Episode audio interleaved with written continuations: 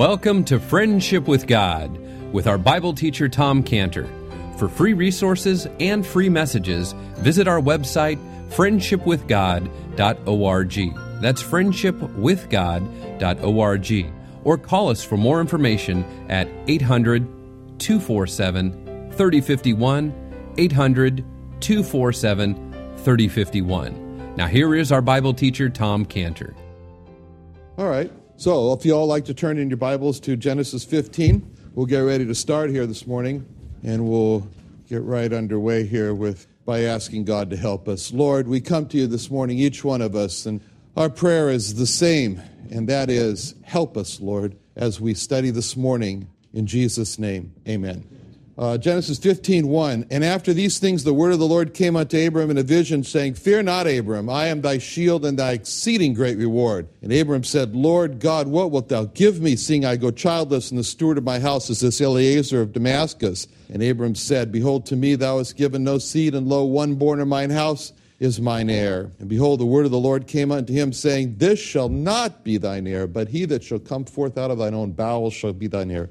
And he brought him forth abroad and said, Look now toward heaven and tell the stars, if thou be able to tell them. And he said unto him, So shall thy seed be. And he believed in the Lord, and he counted him for righteousness. And he said unto him, I am the Lord that brought thee out of the Ur of the Chaldees, to give thee this land to inherit it. And he said, Lord God, whereby shall I know that I shall inherit it? And he said unto him, Take me an heifer of three years old, and a she goat of three years old, and a ram of three years old, and a turtle dove, and a young pigeon. And he took unto him all these and divided them in the midst, and laid each piece one against another, but the birds divided he not.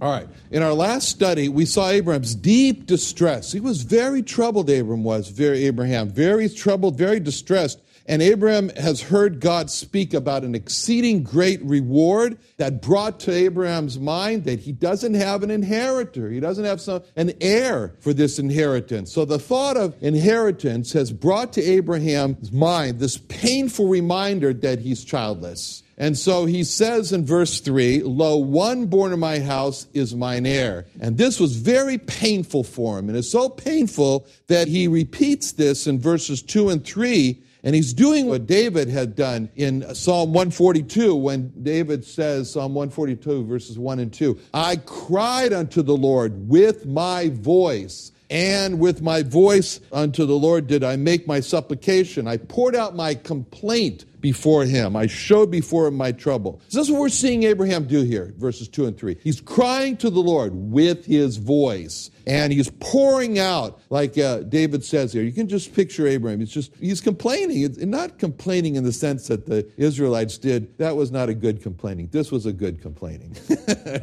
but he's pouring out what makes a good complaint. He's pouring out his complaint to God. It's very painful. And he says these things to God What wilt thou give me, seeing I go childless? Behold, to me thou hast given no seed. So when we're left, verse 3, we saw Abraham pointing to Eliezer, the servant in his house, the faithful steward in his house, and saying to God, Is this who you have in mind? Is this the person who's going to be my heir? And so then we see that the Lord answers Abraham about Eliezer, and he says in verse 4, This shall not be thine heir. No, you got it wrong, Abraham. I said what I meant, and Eliezer is not who I meant. He's not going to be your heir. But then he said, He that shall come forth out of thine own bowels shall be thine heir. Now, by the way, you notice in this dialogue here, it's very interesting because Abraham and God are speaking back and forth. And in verse 2, it says, And Abram said. In verse 3, and it says, And Abram said. And verse 4 does not say, And God said. In verse 4 says, And behold, the word of the Lord came unto him, saying. So Abram speaks to God, and the word of the Lord comes to Abram with a behold. So Abraham spoke to God, and behold, the word of the Lord came to Abram. And when the Lord came to Abram, we don't know how that word of the Lord came to Abram. Did Abraham hear with his ears? The voice of God? Did he hear with his ears the word of the Lord that came to him? We don't know. What we do know is that Abram had this deep conviction in his heart that God had spoken to him. And how that word of the Lord came to Abram, we don't know. We don't know that. But whether it was from a voice or whether it was from a deep conviction that Abram had, he knew that the word of the Lord had come to him. And so these words in verse 4 are very significant for us where it says, The word of the Lord came unto him. That describes our conversation with God. I mean, when we're troubled, when we're distressed, so what do we do? We talk to God, and we talk to God with our voice, as David did. We do this alone so people don't think we're crazy, but we do this. he says this, Abraham says in Psalm 77 1.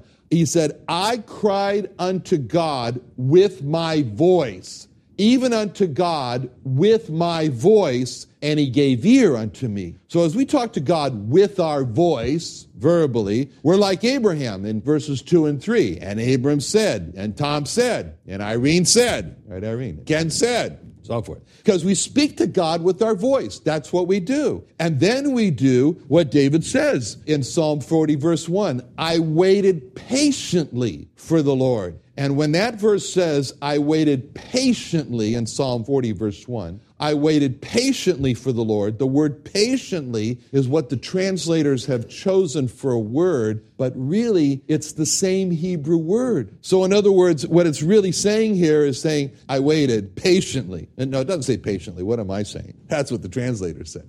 Waited is used twice, is used twice there. So literally it reads, I waited and waited, or in waiting, I waited, or I waited and then I waited, you know. And after I waited, I waited some more. And that's the whole idea there. And so this is to say that after we speak to God, sometimes we have to wait. And after we wait, in some ways we have to wait some more, more time. Now, why does God make us wait? Because He wants to see us go into a transition. He's training our hearts so that we're not just so casual about it with God. We don't just, you know, I want to hear God's answer. No, He wants us to get on from the I want to hear God's answer to I need to hear God's answer. And then He wants us to get to I must have God's answer. And then He says, then God says, all right, now, now I'll give you the answer. And until we get to the I must hear, I must have God's answer, God makes us wait. And so then one day we're reading our Bible, and, and then a verse from this verse that we read, all of a sudden we got our answer. Boy, we got it right there. And behold, the word of the Lord came to us. And, you know, it's more like if we were writing it, we would say, Will you look at that?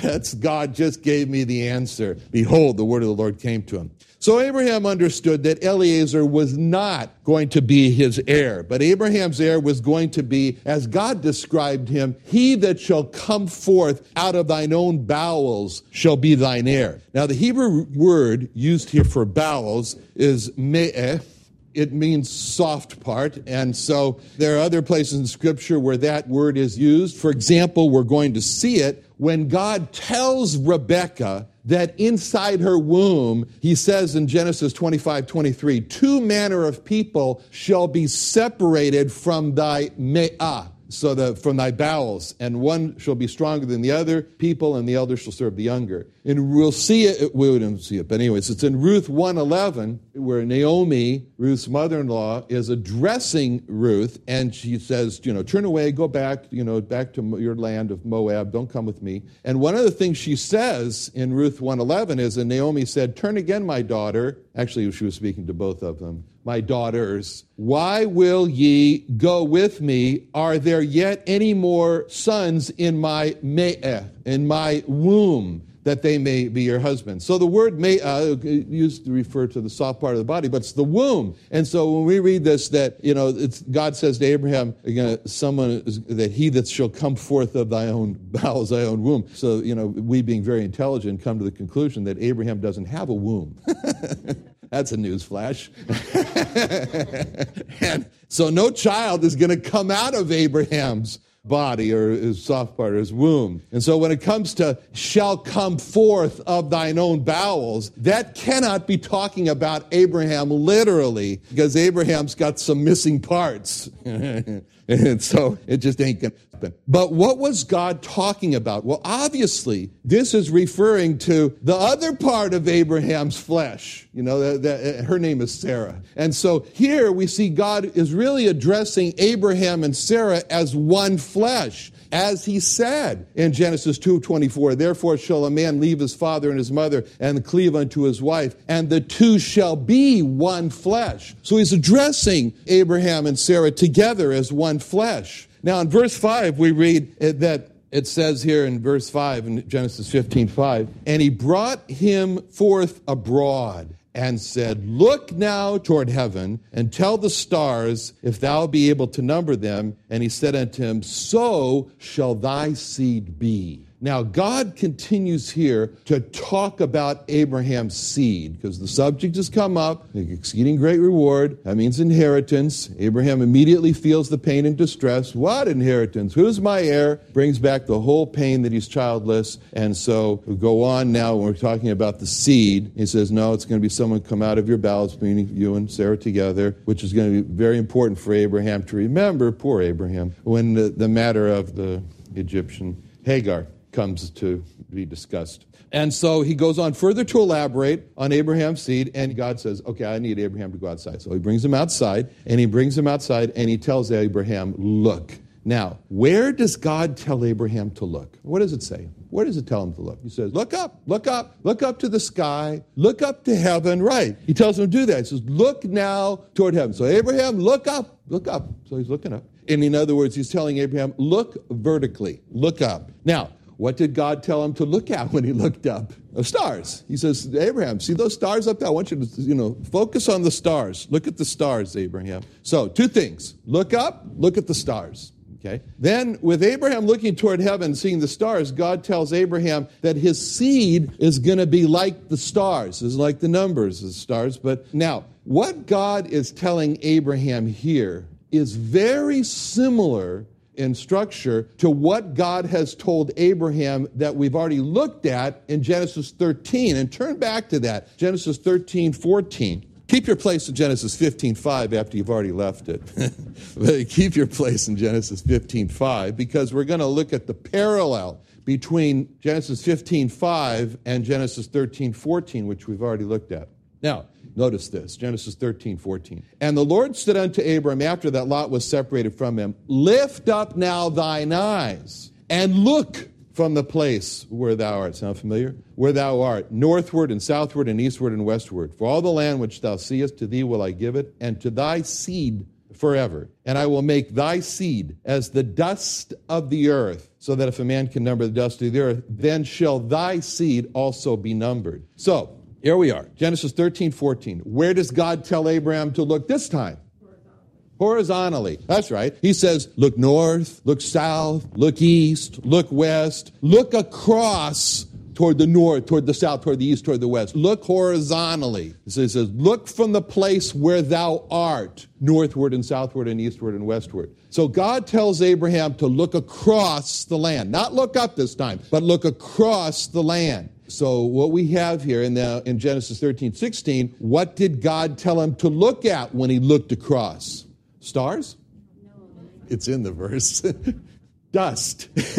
dust. I don't know why I have these hard questions. All right, anyway, so it's, uh, he tells him, look at the dust. Right? Uh, uh, look across the land, look up, see the stars, see the dust.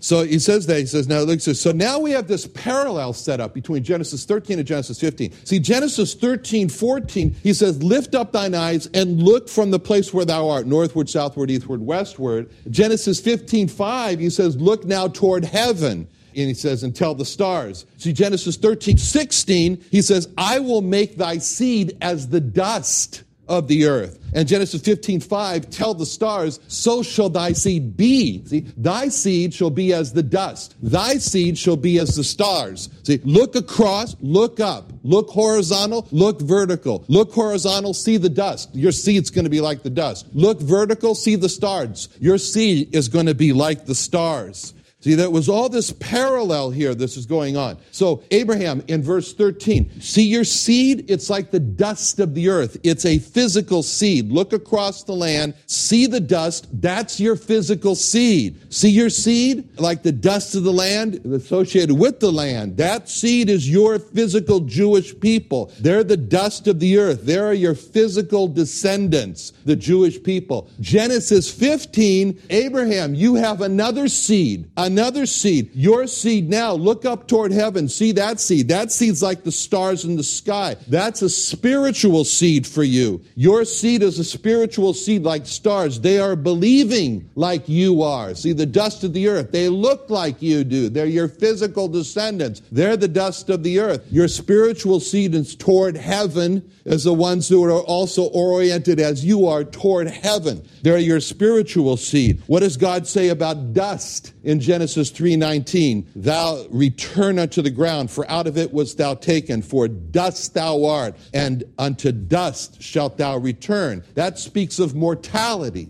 Dust speaks of mortality. Abraham, if your physical seed, your Jewish people, trust that they will get to heaven just because they were born Jewish, just because they're your physical seed, they are wrong because they are the dust of the earth. And Abraham, your physical seed, is like the dust of the earth. And to only be the physical seed of Abraham and not the stars, the other seed, the spiritual seed of Abraham, is to hear the words, For dust thou art, and unto dust shalt thou return. And they're like the dust, they'll die and they won't go to heaven unless they become the second seed along with others and cast into hell. But Abraham, Genesis 15, your other seed, your spiritual seed. They're like the stars of the sky. And what does the Bible say about the stars? In Daniel 12, 2 and 3, and many of them that sleep in the dust of the earth shall awake, some to everlasting life, and some to shame and everlasting contempt. And they that be wise shall shine as the brightness in the firmament,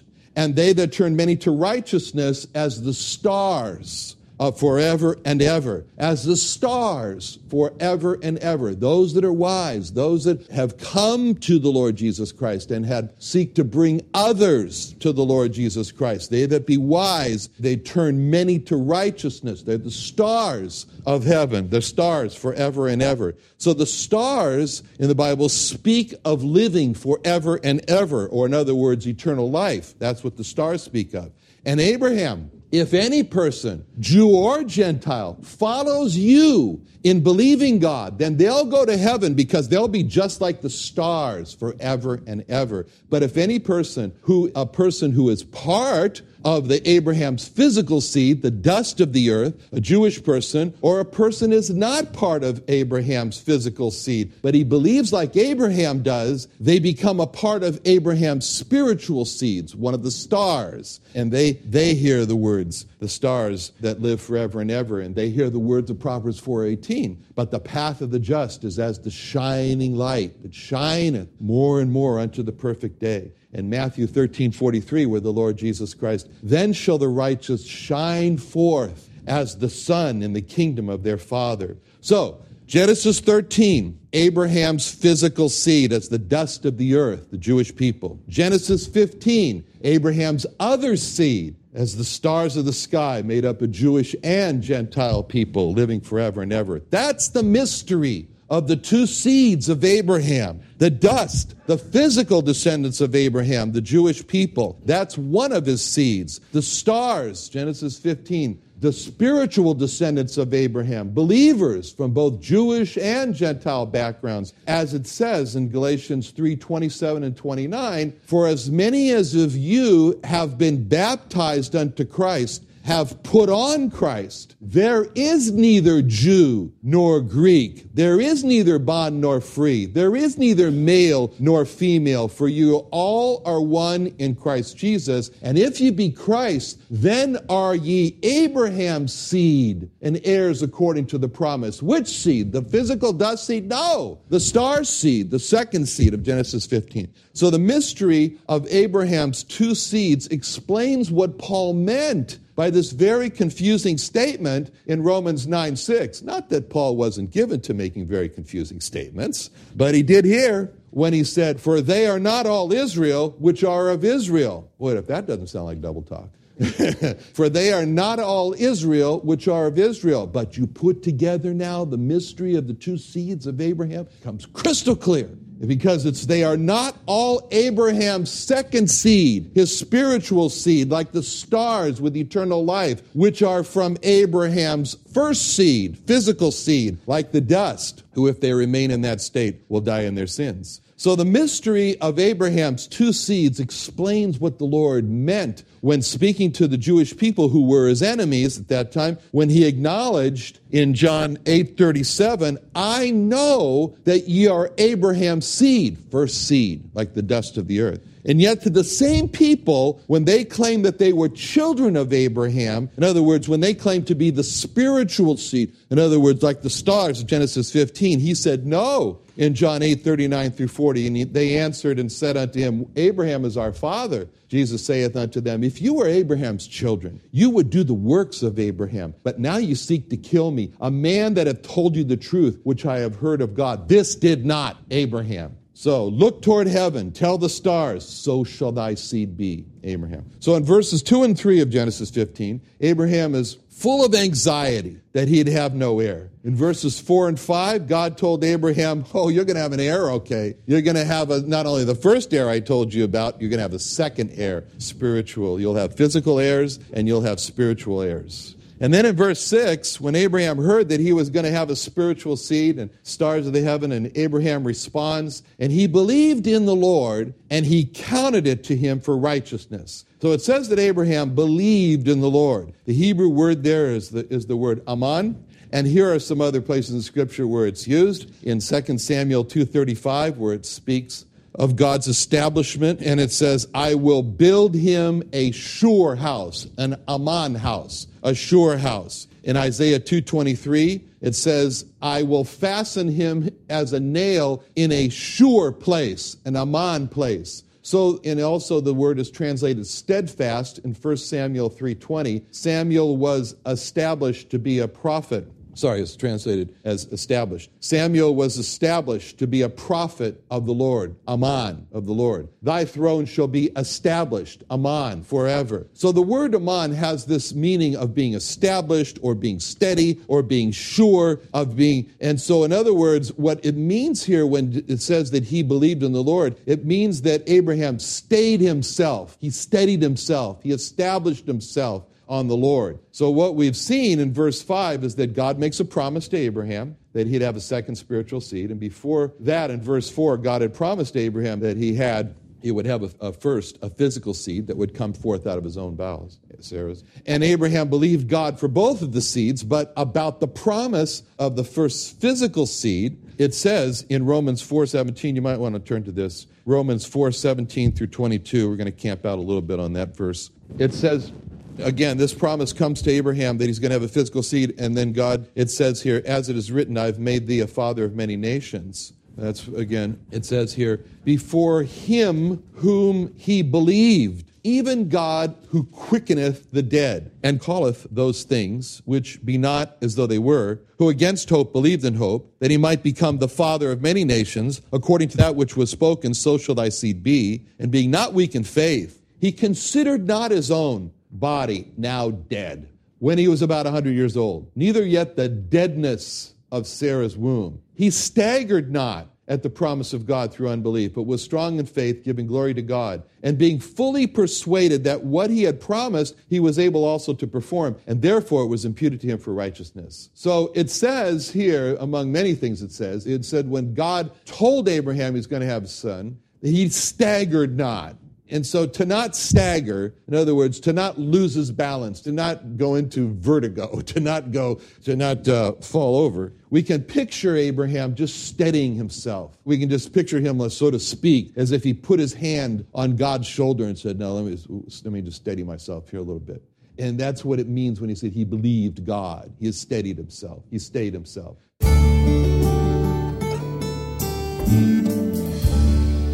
Another wonderful day studying the Bible with our Bible teacher Tom Cantor here on Friendship with God. Don't forget that today's message and previous messages can be listened and downloaded for free at friendshipwithgod.org. Friendshipwithgod.org. You can also go online to find free resources from Tom Cantor and our online bookstore at friendshipwithgod.org. You can also find Tom Cantor on Facebook and you can also go to friendshipwithgod.org to sign up for his daily devotional verse. Now, Tom Cantor is also the founder of Israel Restoration Ministries. You can visit that website at israelrestoration.org. Or you can write Tom Cantor at P.O. Box 711 330, P.O. Box 711 330, Santee, California. That's S A N T E E, Santee, California 92071. Or you can email Tom Cantor at Tom Cantor, that's T O M C A N T O R, Tom Cantor at friendshipwithgod.org. What are you doing this Thursday? Come to the Creation and Earth History Museum in Santee, California at 6:30 p.m. for our Thursday night Bible study and fellowship. Our Bible study happens every Thursday night at 6:30 p.m. This Thursday, we'll study the truth of the Bible, science, and compare that to the life and work of Charles Darwin. We'll have expert guest speakers from the Southern California Seminary with Dr. John Baumgardner and Dr. Christopher Cohn and Dr. Kenneth Cumming, who will join our Creation and Earth History Museum staff as we study the truth of the Bible, science, and compare that to the life and work of Charles Darwin. Bring an atheist or unbeliever to the Bible study and fellowship and join us this Thursday at 6:30 p.m. at the Creation and Earth History Museum in Santee, California, off Woodside Avenue North. Call us for more information 619 599 1104. 619 599 1104. Or go online to creationsd.org. That's creationsd.org. Creationsd.org.